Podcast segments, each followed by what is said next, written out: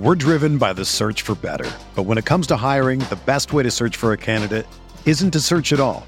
Don't search match with Indeed. Indeed is your matching and hiring platform with over 350 million global monthly visitors, according to Indeed data, and a matching engine that helps you find quality candidates fast. Ditch the busy work. Use Indeed for scheduling, screening, and messaging so you can connect with candidates faster. Leveraging over 140 million qualifications and preferences every day, Indeed's matching engine is constantly learning from your preferences, so the more you use Indeed, the better it gets.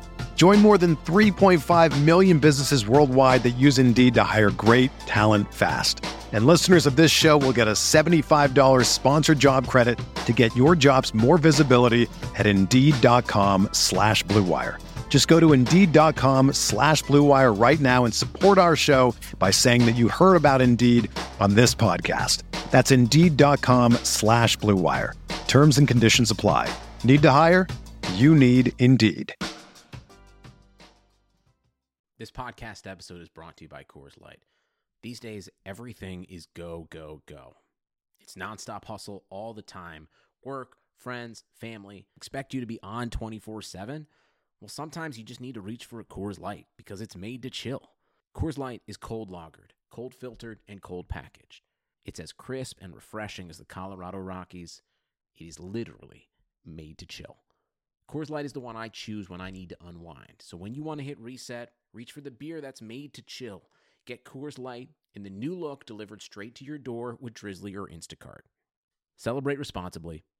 Coors Brewing Company, Golden, Colorado. Johnny got a toy golf set when he was three, and from that day on, he was hooked. All he wanted to do was golf, golf, golf. He'd be on the links before school, after school. All he ever wanted was to go pro. And then, one day, when he was holding his grandson and thinking about his 12 handicap, Johnny realized it just might not happen for him. But you know what did happen for him? He switched to Geico and saved a bunch of money on car insurance. So that was good, and so was hanging out with his grandson.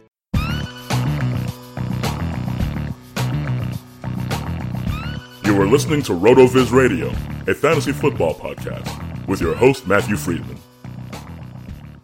Hey everyone, I'm Matt Friedman, Matt of the Oracle of the Action Network and RotoViz. Welcome to a special edition of RotoViz Radio. Today we are talking about the New England Patriots. In between the NFL Combine and the draft, I am interviewing beat reporters for every franchise, 32 teams, 32 beat writers, and 32 episodes. We are covering team needs, free agency, draft rumors, basically everything between now and day one of the draft. For this episode, I'm joined by Mike Giardi of NBC Sports Boston. He's a beat writer for the New England Patriots. In this episode, he talks with us about the team's recent roster moves, the defense's front seven, and quarterback Tom Brady's timeline to retirement. Before we get to the guest, I'd like to remind you that you can get a listeners only 30% discount to a RotoViz NFL pass through the NFL podcast homepage, rotoviz.com slash podcast. Your subscription gives you unlimited access to all of the premium NFL content on the site, and it supports the pod. All right, let's get to the guest.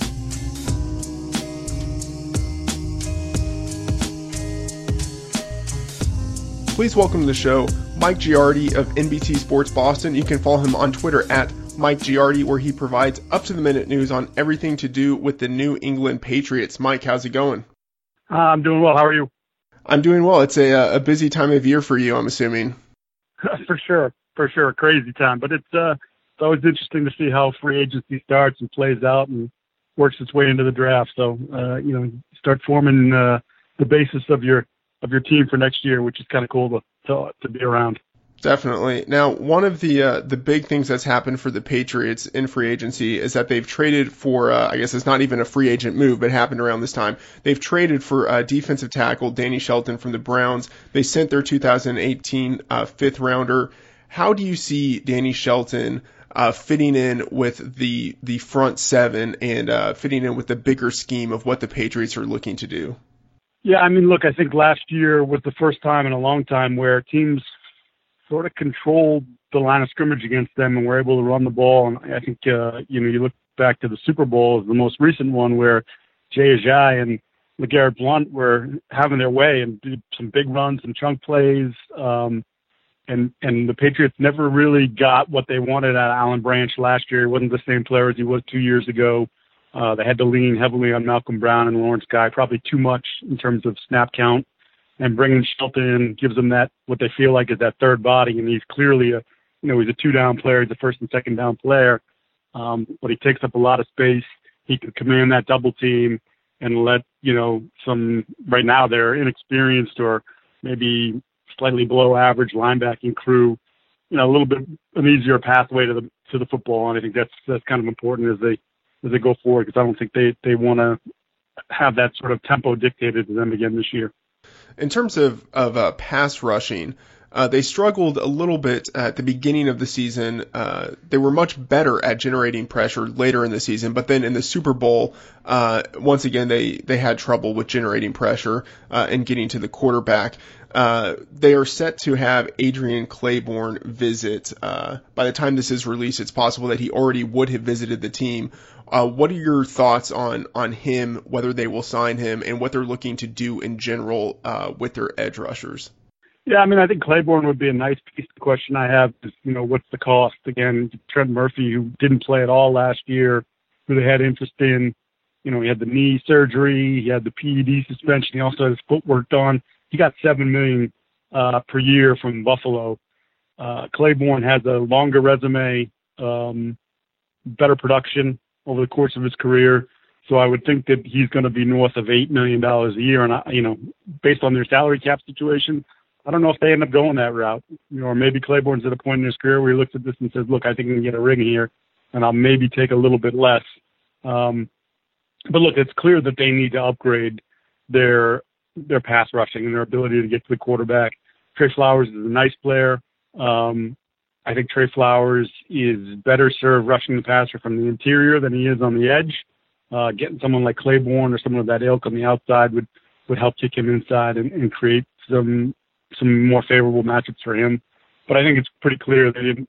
Again, they didn't like the way, even though they talk about sacks and you know, there was a period where um, you know, they had they piled them up late in the in the second half of the season. I still think they felt like that was a little bit fool's gold, and that they they want to alter the quarterback more. They want to move him off his spot. They couldn't move Nick Foles off his spot, and you saw the results: 41 points and and uh, an opportunity lost to, to win a Super Bowl.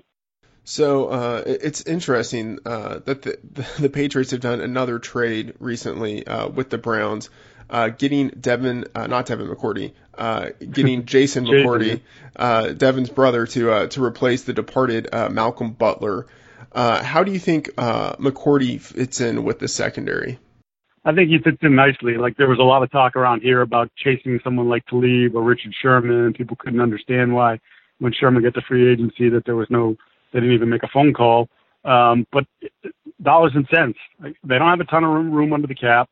Um, and in, you know, a lot of people say, well, why not wait till McCourty gets released? Well, strictly because he's under contract for for about three million dollars this year, and that's just the kind of the perfect uh, equation of a player who's been a good player in this league, who had a nice bounce back season in Cleveland last year. Obviously knows uh, very well what it's like to play in New England, even though he's never played in New England because of the intel he's getting from his brother. Um, he's a he's a terrific professional. Uh, at the at the best he gives you, he he kicks Eric Rowe inside and he's your starting outside corner. Uh, at worst, he provides competition for Rowe and gives you some, you know, some veteran leadership and and you know some mentorship for guys like John Jones and Cyrus Jones, who, you know, will be counted on next year to to be involved in that secondary. You know, I'm looking at the uh, the roster here, and specifically the linebacking unit. Uh, you have Hightower returning from injury. Uh, you have Van Noy there. Um, you have Roberts. What are your thoughts on the the linebacking unit? Needs to be improved. Uh, you know, obviously they invested a lot of money in Hightower, but the one thing with Hightower, and you know, it's it held true again last year, is that he he has a hard time staying healthy. His body is pretty beat up at this point, and at his age in his career, and I don't think they can look at him as a 16 game and you know full playoff participant all the time. So there might need to be some managing that goes on there with him and his shoulder and his knee. Um, I think Roberts is way too much of a hit or miss player, and that they can upgrade there. And Van Noy has proven to be a nice, valuable chip, but I, I don't again, I don't think he needs to be one of those guys that needs to be out on the field. I, I, maybe he gets exposed the longer he's out on the field, and maybe he's not someone you want out there for 55, 60 snaps a game. So I think that's another area where it's crazy we sit here because this team went to the Super Bowl and they've been to three Super Bowls in four years, and and we're you know within two minutes of at least having a chance to to win this this past Super Bowl. But there are plenty of needs, and that's clearly one that I would put pretty high up on the list. Going to the offensive side of the ball to look at the needs, uh, Nate Solder uh, going to the Giants, and, and now there being uh, a hole there at, at, left tackle. That seems like maybe the biggest need uh, of, of, all of them. What are your thoughts there? Uh, do they look to address that in free agency or through the draft? Uh, it would not surprise me if they drafted one. Obviously, they, they invested a third round pick in Tony Garcia last year, and you know he missed all of last season with blood clots, and he, he dropped 40 or 50 pounds, and it'll be a little bit of a challenge because I think the idea was it was going to be sort of a nice year to get him uh, integrated into the system, maybe get him some snaps as the you know when they went three three tackles, and maybe use him as a big tight end from time to time just to get him some some playing time and get him some feel for the game. And now you you basically lost that, so he essentially enters this season as a rookie all over again, and who knows how the health situation manages itself. So I think yeah, they absolutely were preparing for the potential of Solder leaving, but now that Garcia's situation played out the way it did, we're sort of back at you know step one with that entire process. I would look at the draft, although it's not. You know, look, I think by all accounts, there's one tackle that's probably worthy of a first round pick, but there are there are several others that that might be second rounders, and you have some capital there. So I, I would I would think that that would be a position that they would look at there. I also think there's the possibility of kind of kicking tires on Austin Howard, who, uh, who was the right tackle for the Ravens last year, in addition to maintaining contact with their other two free agents, Cam Fleming and Adrian Waddle. I think there's a possibility that they could move Marcus Cannon from right tackle to left tackle. Uh, it's something that he did in the past, and obviously uh, Belichick made a point of talking about that quite a bit when he was their swing tackle for a couple of years, and he, he at times started at left tackle and that's something that I think can't be ruled out because of, of the money, the cap situation, and uh, you know, it's, I'm I'm always a little bit leery because two years ago you got Cannon to play at a Pro Bowl level, uh, second team All Pro. Um, he was terrific. He was their best offensive lineman. So you kind of loathe to move that guy with the idea that maybe instead of fixing a problem, you create another one. But left tackle, we know how critical it is, and uh, I think they probably would prefer to keep Marcus where he is. But I don't think if if that's if they feel like he's their best option when all said and done, I think they'll go that route. I mean, the the uh, the plus side of all this is that at least Cannon uh, in college was a long time ago for him, but at least in college he did play some left tackle. He does have some experience there, so that is always an option. Uh, continuing to to look at the offensive side of the ball, um, the Patriots have lost uh, Dion Lewis, uh, but they have re-signed Rex Burkhead. Uh, how do you think they're going to address the running back uh, situation that they have there? They're also looking uh, potentially uh, at a visit with Jeremy Hill. Uh, Mike Gillislee is there. What are your thoughts on the running back group?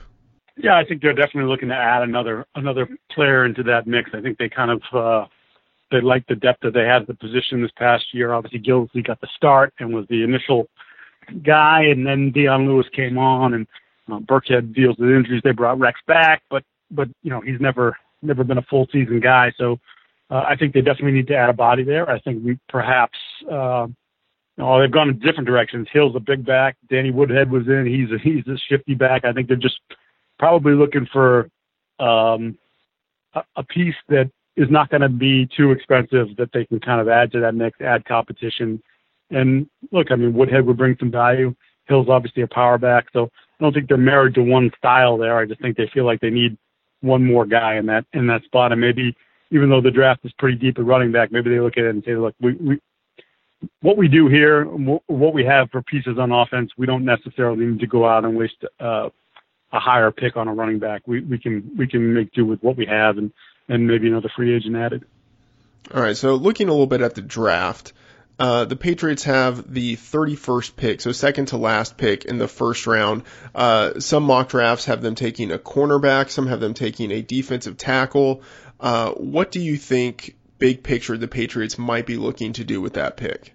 To me, it's it's defense in that left tackle position. You know, what, where what do they feel like uh, bringing Dante Scarnecchia back, their offensive line coach, is huge um, because they feel like with his ability to mold young offensive linemen, that if there's someone they really like at, at left tackle in the draft, that that's something that they can address, and that that Dante is uh, talented enough to get him up to up to speed and get him on the field. But obviously, they look at their front seven and they say we, we need help there. We have to find a better way to to create havoc on the passer. Uh, Derek Rivers will be coming back. He missed all of last year. You know, he was their first pick, although it wasn't until the third round at a Youngstown State. He's an edge guy, um, but you don't know what you have there because again, you didn't really get a chance to see it. He got hurt the joint practices with the Texans down in uh, West Virginia. So, uh, you know, you bring him back, add another body on the edge, maybe add someone at the linebacker level. I think all those positions are sort of open to that pick at, at 31. You know, who's the best available player at a position that we need? And I think that's the route they go. I don't think they're going to say we definitely have to have an edge guy. I think they're going to look at it and say who's the best player there, and what's the best bang for our buck there, and how can we improve either that front seven or that left tackle spot. So the Patriots uh, have lost Danny Amendola, who signed with the Dolphins. Uh, but if you look at returning Julian Edelman, Malcolm Mitchell returning, uh, they definitely still have some depth at the position. How do you see the wide receiver unit shaking out? Yeah, I, you know, I don't think it's. I know some people were kind of clamoring for potentially making a move and getting uh, a Jordy Nelson. Uh, I've heard some other names kicked around. It's, to me, it's not that much of a need. They're getting a little bit older there. Maybe they look for someone in the middle rounds that, that maybe can contribute. Uh, Malcolm Mitchell, a lot hinges on that need because he's someone they obviously have a lot of confidence in his ability. And when given the opportunity last year, uh, two years ago, he did a terrific job for them. Um, but same thing, you know, health is an issue there, and you gotta you gotta manage his his situation. So, um, yeah, I don't I don't know that there that there's a primary need there, but I think they got to start thinking about down the road how they want to handle that. Um, because again, guys are starting to creep up there in age, and and that's uh, pretty important when you got Tom Brady as your quarterback. Well, uh, talking about starting to creep up in age and Tom Brady is your quarterback, uh, he's obviously starting to get older. I mean, starting to get older. I mean, he he's old, but he just continues to, yes. to age gracefully. Uh, but at some point, it seems as if there uh, there would be the desire for a succession plan in place, um, which obviously that used to be Jimmy Garoppolo, but that's no longer the case. At the backup position, you have Brian Hoyer there now. Um, one, what do you think the timeline realistically is for Tom Brady? And then two, do you think the Patriots are looking to get a young backup quarterback in this draft class, someone they can develop in the same way they did with Garoppolo? Yeah, I mean, the, for the former, look, he, he insisted that he's playing the 45, and I still believe him, even though, you know, if you watch Tom versus Time there, that Facebook series that he did, he wavered a little bit. You know, I think part of that may have to do with just the way the season ended and you know the the emotion that goes into it, and then losing the the game that you work all year long to get in. That that that leaves a mark. Um, but I think he's been pretty steadfast that he wants to play that long, and I'm still going to take him at his word that that's what he wants to do. So I think he's still oddball on that. Now whether he can do it or not, obviously he's shown no signs of decline. Um, but that doesn't mean you know we're we're in uncharted territory. You never know when that that quote unquote cliff is going to come. Um, and I think that's why the Patriots have to operate almost as if they're year to year with him. Um, you know, they signed Hoyer to the three year extension. Uh, so they give themselves a little flexibility if they don't like any quarterback in this draft or any quarterback where they're picking and where they feel like it's the right time to pick one. Um, but I, I'm sure that they're they're. I mean, I know they've they've looked at guys. They've they've had conversations with plenty of the guys that are coming out. It's just whether or not they feel like there is a guy there that's worth the draft capital and making that move. Um, I'm not opposed to them drafting a quarterback every year from now until the the moment he walks out the door, because you know I think you just keep throwing darts at that position, hoping that you find you hit that one, you find that gem. I mean, Garoppolo was obviously a higher pick than Brady was, but you know in the 60s, so it's not like you have to draft one of them at the top of the draft. You just find a guy that you feel like you can coach and has the uh, the the the skill set that you want for the offense that you're running, and then hope that when you get him here, you can coach him up and get him to the point where um, he makes a difference for you. It's an intriguing quarterback class. There's uh, a lot of talent, uh, you know, in, in terms of guys who might go in the first round, but there's also some depth in the class. Are there any quarterbacks uh, that you think, like you've sort of looked at and say, like, you know, I could see that guy being someone who kind of fits the Patriot mold? Yeah, I mean, I think it's everybody's sort of been on this Kyle Lauletta out of Richmond that there are a lot of um, traits that would fit the offense. He's got that really quick release. Um, you know, comes from a little bit of a smaller school, but he's he he he shined in the Senior Bowl, and, and uh, people really liked his personality and his leadership qualities. And I think these are all kind of things that that sort of went into the decision to pick Garoppolo a few years back. Um, you know, but it, it matters when you get here too because playing as Tom Brady's backup, or in this case, you might even be the third guy that's not easy to do. You got to be able to take. You're not going to get a ton of reps once camp ends. You got to be able to be real good at the mental reps and be able to stand behind a guy like Brady or Hoyer and process the information that they're processing and, and make it count on the on the on the few reps that you do get once the season starts. So, yeah, he's a guy. He's definitely a guy that I think they they have their eyeballs on. But I think there's there's three or four guys in the, in that class that could be, you know, in consideration uh, in that in that second day, you know, in the second or third round. All right, Mike, this has been a lot of fun. One final question here. Uh, there have been some rumblings that Rob Gronkowski is, you know, pseudo legitimately considering retiring. He is 28. Tom Brady is 40. Which one of these guys do you think retires first? That's a great one. Uh, I would say Gronkowski. I just think the, the the I know it's crazy, but I just think Tom stated desire to play to 45, and Rob's you know, Rob's had a lot of surgeries and obviously he's had the back surgeries and that's, you know, dating back to college. And I think that's his body is beat up and it doesn't necessarily show on the field. He had a terrific season this year. Um, but I think he can see that the end is, is closer than probably anybody would like to, uh, to believe. Yeah, uh, I I can see that too. If if I had to you know place a bet on it, I think I actually might go that direction. Uh, Mike, this has been a lot of fun. Thanks for talking with us, and we hope to get the chance to talk with you again as we get closer to the season. Absolutely. Look forward to it.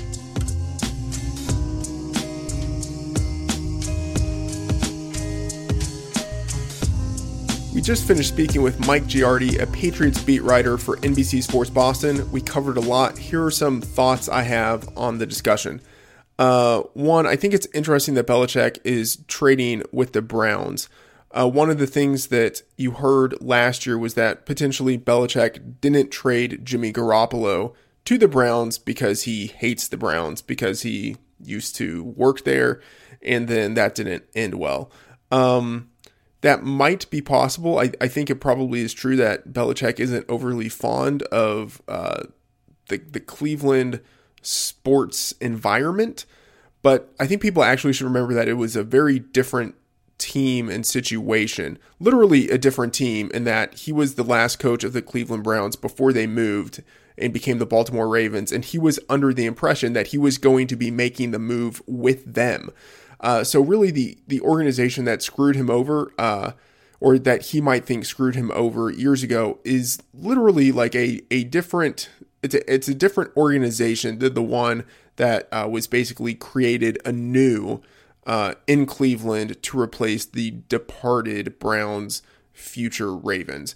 Um, so I don't know if there really is anything to the idea of Belichick not wanting to do any business with the Browns, um, especially given that now he has done business with the Browns twice, trading for uh, Danny Shelton and then Jason McCourty. I think uh, one thing that's interesting is that the, the Browns have been active. Uh, potentially, they've been too active. Maybe they gave away too much for Tyrod Taylor. I think if we see Belichick doing business repeatedly with a team, it might indicate uh, sort of like a situation like at a, a poker table where there's there's like one bad player and everyone is exploiting that player. That might be honestly uh, a little bit of what's happening with the Browns. Uh, they've been very active and, and Belichick has, has gotten in on it. Uh, and I think Belichick has gotten the better side of these two trades, just starting with Jason McCourty. Uh, I think a, a, fantastic addition to the team, a veteran corner, um, a, a, top 30 coverage corner last year by Pro Football Focus's ratings. Um, and as Mike mentioned in the uh, in the conversation, someone because his brother has been with the team for so long, someone who has an idea of what is required of people who are a part of the franchise. Uh, I think he will fit in pretty well there, opposite Stephon Gilmore, uh, and then Danny Shelton. I think that is a really intriguing trade. Um, a guy who you know just three years ago had great draft value, and I, I know you can't always judge guys based on where they were drafted but uh, it is a, a fairly strong Bayesian prior. And uh, I don't know if you can look at what Shelton did in Cleveland and say that um, his underperformance to this point is strictly the result of his efforts and his ability. Maybe he was being used improperly in a scheme. Maybe if you put him in a new place uh, with a winning environment and people who can use him uh, in a better manner, he could do well. One thing that's interesting is that on Mac on MockDraftable, uh, the player to whom he is most comparable is Ron Brace, uh, who was a 2009 Patriots second round pick. Um, ironically, Brace ended up maybe it's not ironically Brace ended up not having a uh, a great career. He was out of the league after four years, um, but at least like Shelton fits a a a prototype of someone the Patriots seem to be interested in, and maybe this time they can they can get it right. Um, and they need help. Uh, Shelton, he is a big run stopper. Um, that's primarily what he can be used for, and the Patriots need help in that arena. Uh, specifically, they were 31st in the league, dead last in the league, uh, with 4.7 yards allowed per attempt uh, in terms of what they were allowing opponents to do to them. Um, and then on a per drive basis, uh, they were allowing um, the third most plays in the league against them and uh, the second most yards against them. Uh, so they really do need help on the defensive side of the ball, specifically in the running game. Um, and so he is someone there's very little downside to uh, to acquiring him. He is someone who does have the potential to help them there. And if it doesn't work out, all they really gave up, I believe, was a fifth round pick, which is, I mean, that's that's nothing.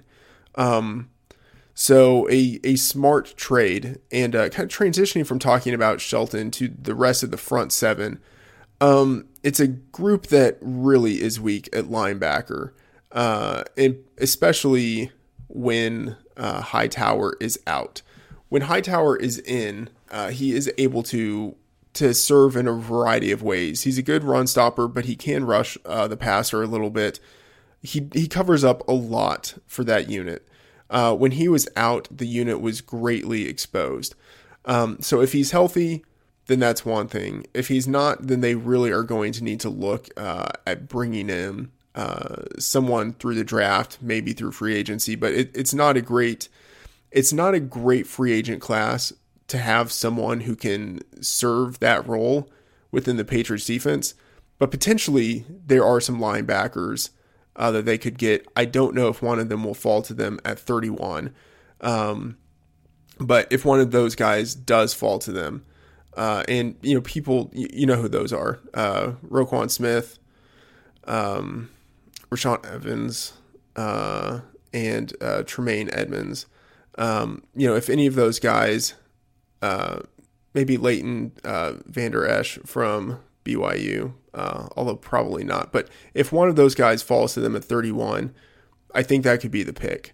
Um, but they do need help at linebacker. Given now that they have uh, Shelton to pair with Malcolm Brown, I don't think actually that they're quite as weak up the middle as people might think. Um, obviously, depth is good. Uh, so if they can get more depth there, fantastic. But I think that pairing will actually be pretty good in the interior. And then Trey Flowers, he did progress in his third season. Uh, he was 14th as an edge defender uh, in Pro Football Focus's ratings. And then Derek Rivers is someone I think to keep an eye on. Um, he was the you know the first guy drafted by the Patriots, drafted in the third round last year. Um, a guy who missed the entire season because he was injured, but a really athletic player. Uh, he was one of Justis Mosqueda's force players. So, an athletic guy with a lot of upside, uh, went to a small school, um, but entirely dominated that level of competition. Uh, obviously, the team could still use some help. Um, the, the teams that seem to do well are the ones who have multiple pass rushers. Uh, just look at the Eagles, and they've added, the Eagles have added too, but look at the Eagles, they've, um, you know, they have a unit where they can just rotate guys in and out. They have multiple pass rushers from all over the defensive line who are fresh. Uh, so obviously, if the Patriots can build that depth, that would be good. But uh, if Derek Rivers is able to, uh, I guess, show the promise that he had as a prospect, and we haven't seen anything of him yet, but if he's able to, to be decent, uh, that unit actually could be pretty, uh, pretty good. Um, but really, I think a lot of it comes down to Tom Brady. Uh, when he's there and he's upright, so left tackle is important. Um, but you know, when Brady's there, he covers a lot of the weaknesses for the team. Um, last year, it wasn't you know uh, top to bottom. It wasn't a highly talented roster. It's just that they have players who work well in a system and Brady can cover a lot of the weaknesses on the team. Uh, the question is just how long is Brady going to be there? Like, what is his timeline to retirement? Um, at some point, he's going to retire, and they are going to need, if they hope to uh, to keep this string of dominance going, they're going to need someone to step in. Uh, it really is too bad for the team that they couldn't make it work with Garoppolo. Um, you know, but who would expect that Brady really would have lasted, you know, to his age 40 season? So, you know, good for him. Just kind of an unfortunate situation for the team. Uh, Garoppolo was one of a kind. He was uh, a four year starter. He was player of the year in FCS. He was accurate, highly productive. He was smart. And here's one thing about Garoppolo, um, and I guess about small school players in general uh, they tend to be underdrafted relative to their talent and their future production. So, uh, and this is especially true, uh, you know, for skill position players, but really it's it's true all over the board. I just let me rephrase that. Uh, I have I have studied it most in skill position players. I think it's harder to study uh, with like offensive linemen and defensive players because the statistics aren't quite as significant as they are for skill position players. But if you look at running backs, uh, if guys are otherwise equal, a small school guy will be drafted uh, maybe in the third round, where the player who is comparable to him, who you know came from a Power Five program, will go in the second round. Um, that's just kind of what happens um, correlated with that, you will see that two guys who are of the same draft position, one who went to a small school, one who went to a big school, the small school guy will normally outperform the big school guy with the same draft position um, or comparable draft position. So, two guys in the second round, for instance. Uh, and the reason why is because there's a discount, there's a small school discount. And what that means, basically, looking at this you know, at Garoppolo, he was someone who should have been a first rounder, uh, but he went to a small school, and people weren't really sure how that production would translate. He also played in a spread system. People, you know, they weren't sure how that would translate. Um, and so he was, you know, he was docked. The Patriots got extremely lucky in that they were able to draft him at the very bottom of the second round. Um, I don't think that they can get lucky like that again. So people have talked about uh, Kyle Lauletta, a small school guy. So you know they might be able to acquire him uh, at a discount, right? But that doesn't mean that he's going to be Garoppolo esque, right? He might be the guy that they bring in. He's but he's just not the caliber of Garoppolo. Um, just in terms of the statistics that he put up, um, he's just he's not Garoppolo. I have a quarterback model, and I should say quarterbacks are hard to hard to model, um, just based on the statistics that we have available. Um, as we get more data, I'm sure quarterback models will become more accurate. But with quarterbacks, so much depends on where they land and the supporting cast that it's just it's kind of hard to model them.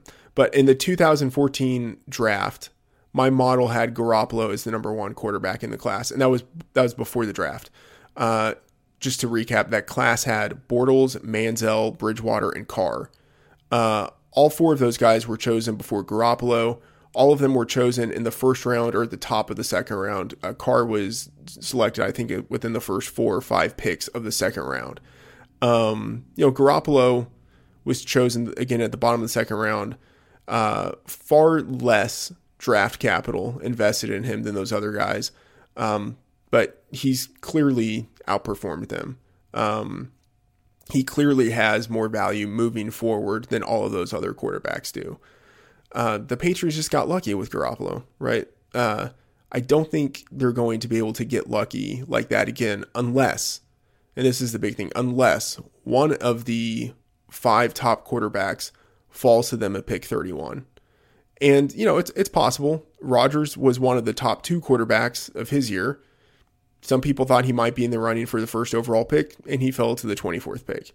Uh, you know, with five quarterbacks, even though there there are teams who need quarterbacks, with five quarterbacks, one of them really could be available at the 31st pick. I bet it would be Lamar Jackson if one of them is available. And then the question is, are the Patriots willing to spend a first round pick on Lamar Jackson, who really in in any other year could be in the running for the number one pick.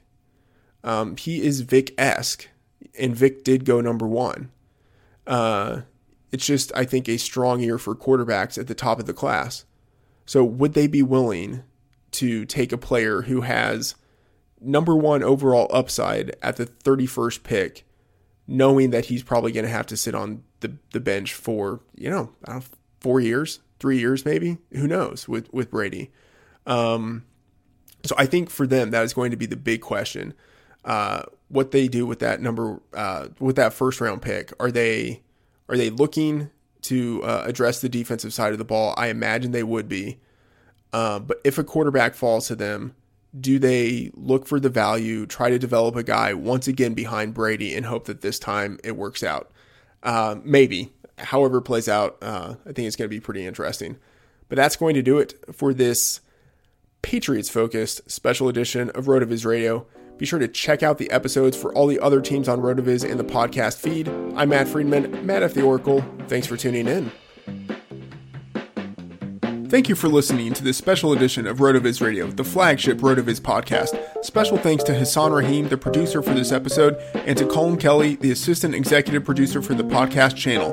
Please review the show on iTunes under the RotoViz Radio feed. Contact us via email, rotovizradio at gmail.com. We'd love to hear what you think, and follow us on Twitter at RotoViz Radio. And remember, you can always support the show by subscribing to RotoViz at a 30% discount through the NFL Podcast homepage, rotoviz.com slash podcast. Johnny got a toy golf set when he was three, and from that day on, he was hooked. All he wanted to do was golf, golf, golf. He'd be on the links before school, after school. All he ever wanted was to go pro. And then, one day, when he was holding his grandson and thinking about his 12 handicap, Johnny realized it just might not happen for him. But you know what did happen for him? He switched to Geico and saved a bunch of money on car insurance. So that was good, and so was hanging out with his grandson. Technology Truths, brought to you by Geico. Technology Truths. Truth. Teenagers can communicate entirely in emojis. How was the birthday party? Pizza slice, kitten, soccer ball, pineapple? Truth. It's so easy to switch and save on car insurance at geico.com. What are you talking about? Paperclip, shoulder shrug, high five, wizard hat? What? Geico. 15 minutes could save you 15% or more. Sugar Ray Leonard, Roberto Duran, Marvelous Marvin Hagler, and Thomas Hearns. Legends, whose four way rivalry defined one of the greatest eras in boxing history. Relive their decade of dominance in the new Showtime sports documentary, The Kings, a four part series premiering Sunday, June 6th, only on Showtime. The headlines remind us daily the world is a dangerous place. The elites in charge say everything's fine, stop noticing, but you know better. And your gut knows that time is short to prepare for a world that is four missed meals away from chaos. My Patriot Supply has helped over 3 million families become more self reliant and is the company Americans trust to prepare. Go to mypatriotsupply.com and secure their best selling three month emergency food kits. Each contain delicious breakfasts, lunches, and dinners, averaging over 2,000 calories per day. Secure at least one food kit for each family member. For a limited time, save $200 plus get free shipping on all their Ready Hour three month emergency food kits. You're not ready if it's not Ready Hour Foods. My Patriot Supply also has solar power generators, water filtration units, biomass stoves, heirloom seeds, and critical survival gear. Shop MyPatriotSupply.com today. MyPatriotSupply.com.